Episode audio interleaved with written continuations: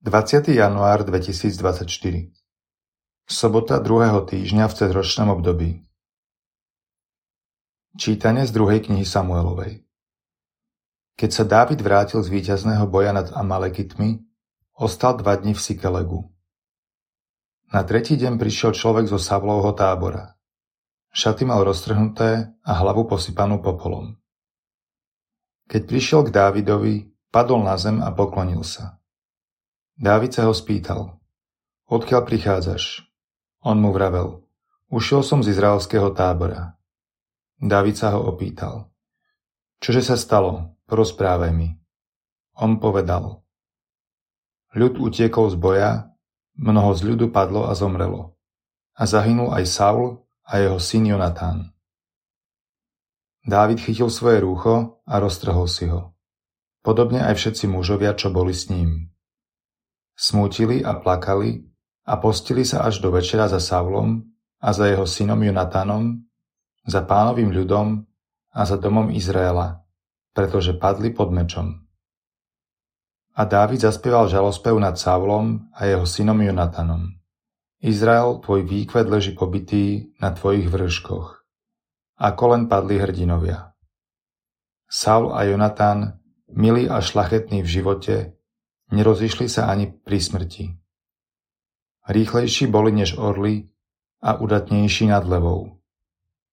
Céry Izraela, plašte za Saulom, veď vás skvostne do purpuru obliekal, na šat vám pripínal zlaté ozdoby. Ako len padli hrdinovia uprostred boja. Jonatán, na tvojich kopcoch je zabitý. Krušne mi pre teba, brat môj Jonatán, veľmi si mi bol milý. Tvoja láska bývala mi vzácnejšia ako láska žien.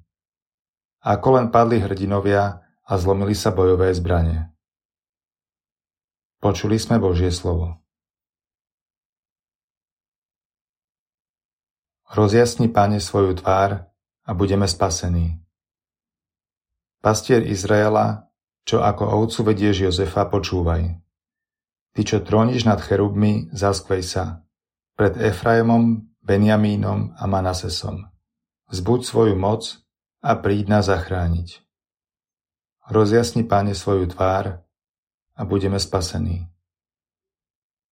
Pane Bože zástupov, dokedy sa budeš hnevať na modlitby svojho ľudu?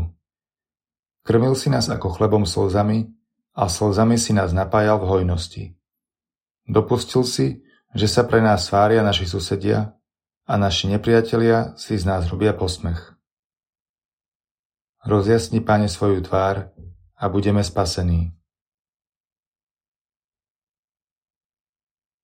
Čítanie zo svätého evanjelia podľa Marka.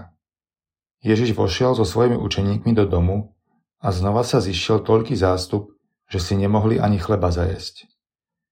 Keď sa to dopočuli jeho príbuzní, išli ho odviesť, lebo hovorili: pomiatal sa.